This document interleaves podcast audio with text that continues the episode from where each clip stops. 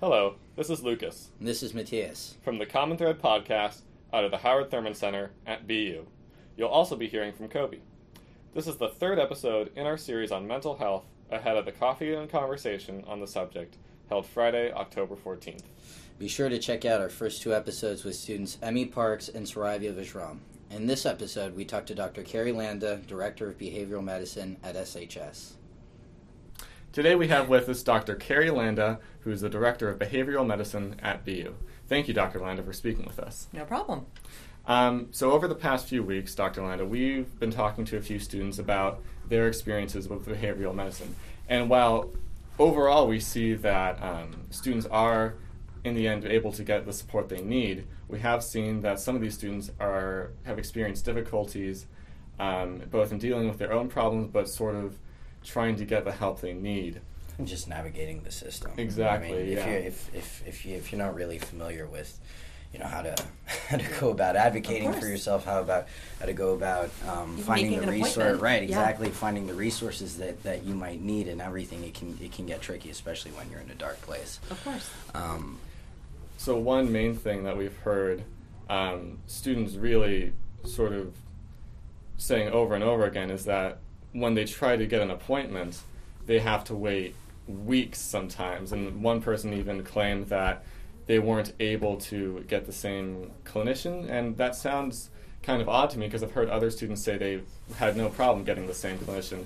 Um, could you talk to us a bit about how appointments are made and how sort of they're prioritized? Sure. So um, students can always call and make an appointment. Obviously, there are times of the semester when it's busier that we definitely book out further into the semester. Um, I think at one point this semester, because of spring break week, we were booking out. You know, after spring break, when students were calling before spring break, which um, is inevitable.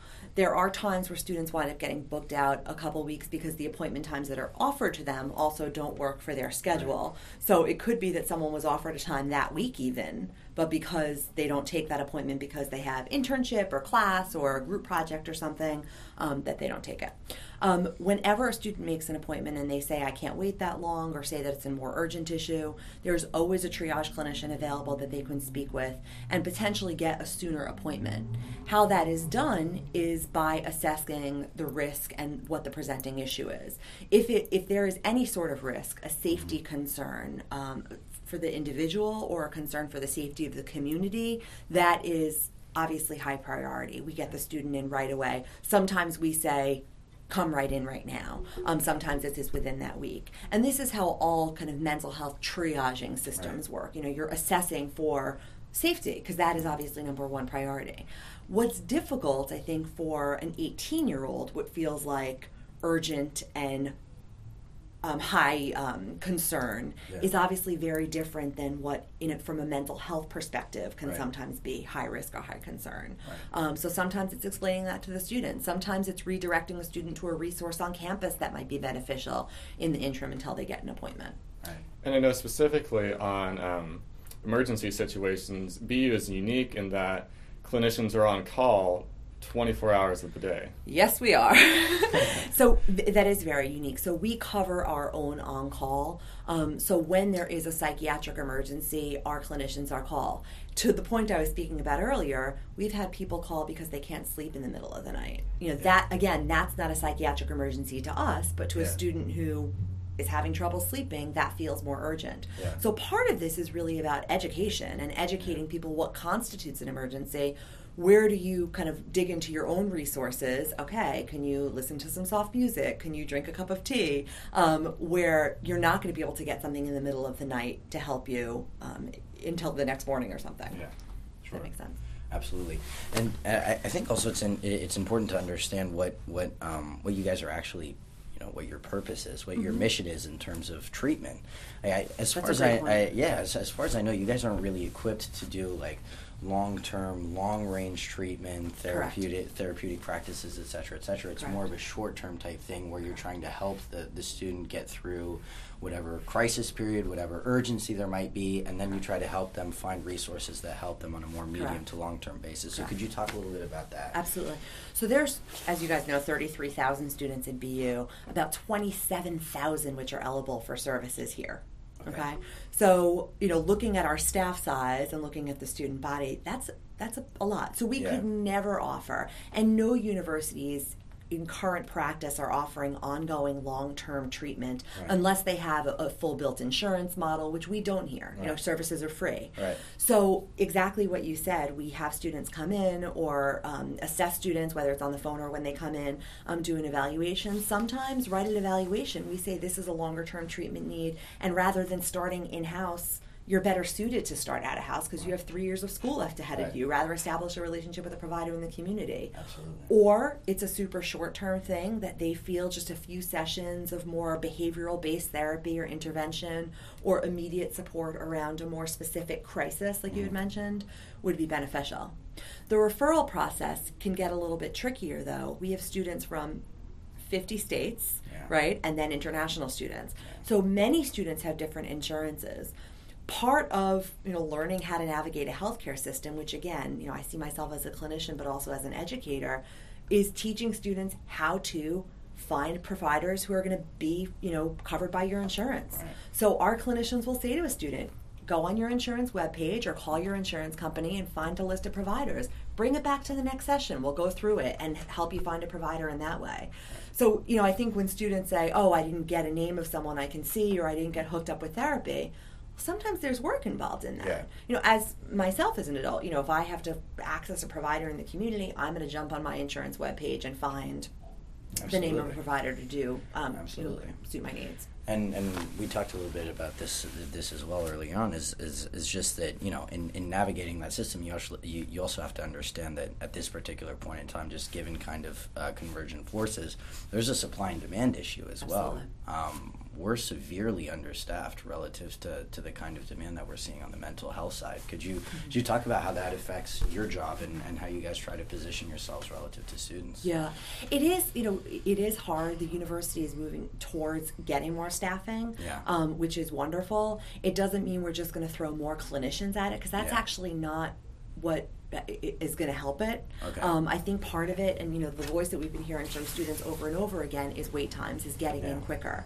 So we're looking at a model where we could have same day triage every day. Every day, students will be able to come in for an evaluation, which will be a quick evaluation. Right. In those quick evaluations, those students are going to have to understand this isn't setting you up for long term therapy. Right. This might be a referral in the community. This might be a referral to a group because that's actually what the best recommended treatment for the issue that you have is. Right. Um, but students expect, oh, I'm seeing this person, I want to set up long term treatment. Right. And unfortunately, again, It's to not your point, it's it's not, and it's not the kind of model that a university could support either. Right. Um, especially when we aren't billing insurance and we're offering, you know, a, a, a service that you know could be billed to insurances, obviously, but you know that's just not the model that student health does. Could you talk a bit about um, the referral program in particular? Because we know that we've heard several students talk about how um, they sort of went out and tried to find a th- psychologist or find a psychi- uh, psychiatrist, and sort of as an issue in general with um, mental health, they would go through a list of, say, 50 therapists that their insurance offered, and they would call every single one. And the only one they got a response from was when they lied and said, Oh, someone referred me to you.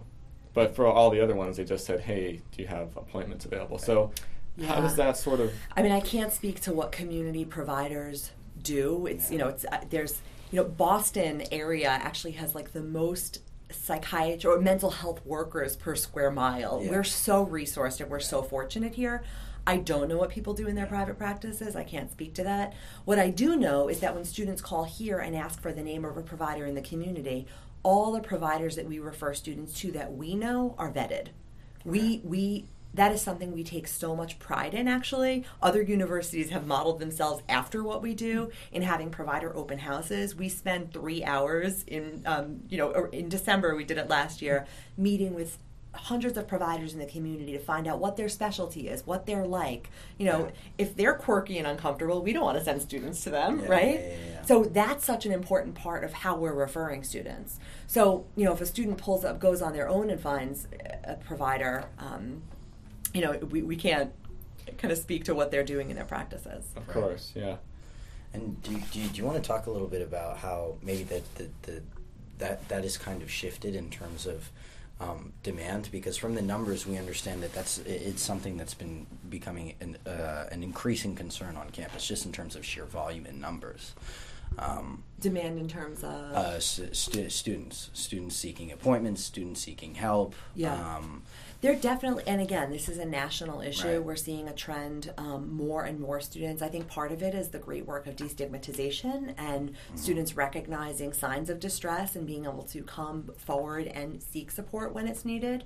Um, so there is a growing demand, mm-hmm. and part of you know my job as a director is not only to be able to have an efficient process in house, but it's also working really hard to network with providers in the community yeah. that we can refer students to because we have such an ongoing demand right. here. Right, right, right, right, right. And and I mean, what what are, what are your thoughts on it as a as a clinician? Like, do you, do you, do you, do you have any idea, or do you have any hypothesis as to why? Um, we're kind of coming to grips with the issue now. You talked a little bit about destigmatization, but I mean, is there is there anything else you could attribute it to, or? You know, it's hard. I think what the uh, destigmatization is part of it. Students mm-hmm. willing to seek support is part of it. I think that is one big piece of it. I mm-hmm. think the other part of it that, you know, this is a conversation that people are repeating over and over. You look up articles about, you know, kind of the state of college mental health. Why is it? Um, and you know, I, there was an article that I was um, quoted in and talking mm-hmm. about this, and you know, uh, I think some students were not happy with the statements that I mm-hmm. made. But part of it is a generation generational issue about kind of resilience and yeah. how the current generation does tolerate distress. Mm-hmm. Um, you know, we can say past generations did it differently, whether it was better or not. Mm-hmm. I, I, don't know. Yeah. Um, but we're seeing the current generation manages distress and stress differently. And unfortunately, some of those different ways are not as healthy. Yeah. And whether it's, you know, because of societal pressures, because it's social pressures, I think technology has a huge, huge influence on it. Um, it's it's scary. I think technology has made all of our lives better in so mm many mm-hmm. ways because it's convenient. Yeah. But I think there's also been a really kind of negative impact from it, and you know, people seeing what other people are doing and not yeah. doing, and expectations of immediacy and right. expectations of wanting it when you want it, how you want it in the moment. Um, those things have all really contributed to people not being able to sit with distress or sit with a feeling that's uncomfortable because you can usually Google it away or text yeah. it away or Facebook it away. Um, so I think there's a lot of contributing factors. Um, you know, I'm not an epidemiologist sure. or a sure, sociologist, sure, so to speak from a um, broad perspective, but you know, from an eyeball test, that's yeah, yeah. Because I mean, you, you get to see the kind of students yeah. that come into your service. And, yeah, you know, you're close to the student body on that level. Um, you know that, that also begs the que- that, that that also begs the question like what is a as a community first and foremost on campus mm-hmm. can we do slash should we do mm-hmm. to kind of better to kind of better approach and get a better handle on it and then if you want and then if you want to take it you know on a much broader basis like just as a society what what do yeah. we need to do better um, in order to kind of really come to grips with it I think you know part of it is supporting each other having community that supports each other and supports yeah. people. Um, to me, that is especially on a college campus that's so big, that's linear, that's not connected, mm-hmm. and doesn't feel tight and small. Mm-hmm. Um, having a community that knows about resources, that knows about what to do, that can help recognize signs of things. Um, having social supports is a huge part of this, and people feeling connected to each other and being able to be empathic towards each other. Mm-hmm. When everyone's on their phones and looking down and doing things via text and Facebook and Snapchat, we lose human connection. Absolutely. and i think that i really feel like that's a part of it. Oh, part of you know the, the um, program that we launched earlier in january the terriers connect program which that's what this program teaches in a lot of ways. It teaches empathy. It teaches how to listen to each other and talk to each other when someone is expressing distress or having difficulty in some way. It also teaches how to help someone advocate to access care or what are real significant signs of distress that you really need to get someone in touch with someone immediately. Right. um, so you know i think for, for on a college level i think it's about people feeling connected you know getting out of their heads academically getting out of their books academically getting off of their phones getting off of electronics and just being a community I, I think is a really big part of it. And that's not on just a college level it's on a societal level too what has been the response to this program? I know you've been slowly rolling it out over the past year. I mean, you mentioned that you've been working with like Greek Life and other mm-hmm. groups, mm-hmm. and what it's, is, it's been amazing. I've been, I mean, I really have been amazed by people's interest in it. We've trained over 250 faculty, staff, and students. Wow. in since January, uh, since February one, because January we had the actual um, trainer training. Mm-hmm. Um, the demand, we already have trainings lined up through the summer. Um, it, it's it's amazing. It's been amazing. The biggest interest that we've seen have been from faculty and staff, though, which is so great because that is the faculty and staff recognizing that they need to be able to help support students and have a conversation. Because again, my clinicians and I are not the ones who are out in the trenches. Yeah. It's the faculty, staff, it's Res Life. We trained every administrator in Res Life. And it was one of the best trainings. Every, they're so informed. It was really Yeah. just a great conversation. So I think being able to have more people involved in that training also helps with this. Absolutely, absolutely. So, I mean, on that, with outreach, we have Matthias, who had a great experience with his professor reaching out Yeah. to mental health services, and we hear about Res Life being trained. But what are some other areas that you've heard in your experience that maybe could benefit from this training or could use better out, outreach methods?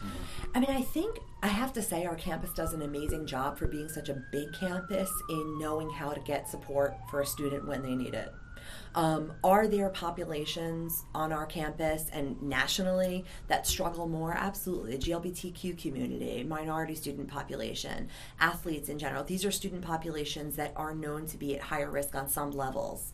So, is more outreach for those populations and the um, faculty and staff who work with those populations um, important? Absolutely. But again, I think this is about training an entire community. And if you don't know the answer, your friend might. And if you know a faculty member doesn't know the answer, maybe their colleague next door does. And that's why we create, as part of this program, we created these stickers that identify who has been trained and who knows the answers to these important questions. Um, and hopefully, we'll get more stickers out there. yeah. Interesting. Yeah. Um, you, you're, you, you were talking a little bit um, b- before our interview about, about this pilot program that you guys had to kind of reconfigure at the last minute that you submitted a proposal. do, you, Mm-hmm. proposal, do, yeah. you, do you want to talk a little bit about that? Sure. So, you know, as um, President Brown had announced, there was an increase in the student health and wellness fee funding. Um, so, and that funding is coming to student health services. Um, part part of it is coming to student health services to um, I- increase our services and resources here. So, my job as an administrator is to figure out what's the best way to use that funding. Um, and I had said earlier, you know, it's not just throwing more bodies of clinicians at it because Right. that's not necessarily going to decrease wait times and help students navigate referral processes and those Right. kind of things. Um, so, you know, part of the proposal that I'm um, putting forward is not just increasing staffing on some level, but also having someone who could evaluation clinicians who I said, you know, can be here daily. Students can come in daily, mm. not have to wait for an intake, but have a 20 minute quick evaluation, risk assessment, get a sense of what's going on, and figure out a game plan from the get go rather than having to wait a few weeks to do that. Absolutely. Um, and that, that, that kind of that, that, that kind of that's a nice segue into to the next um, yeah, the next topic that, that, that I just wanted to touch on briefly was that of the, the support system. I mean that's a notoriously tricky thing to develop, to configure, and how do you go about doing it? How do you navigate it, et cetera, et cetera.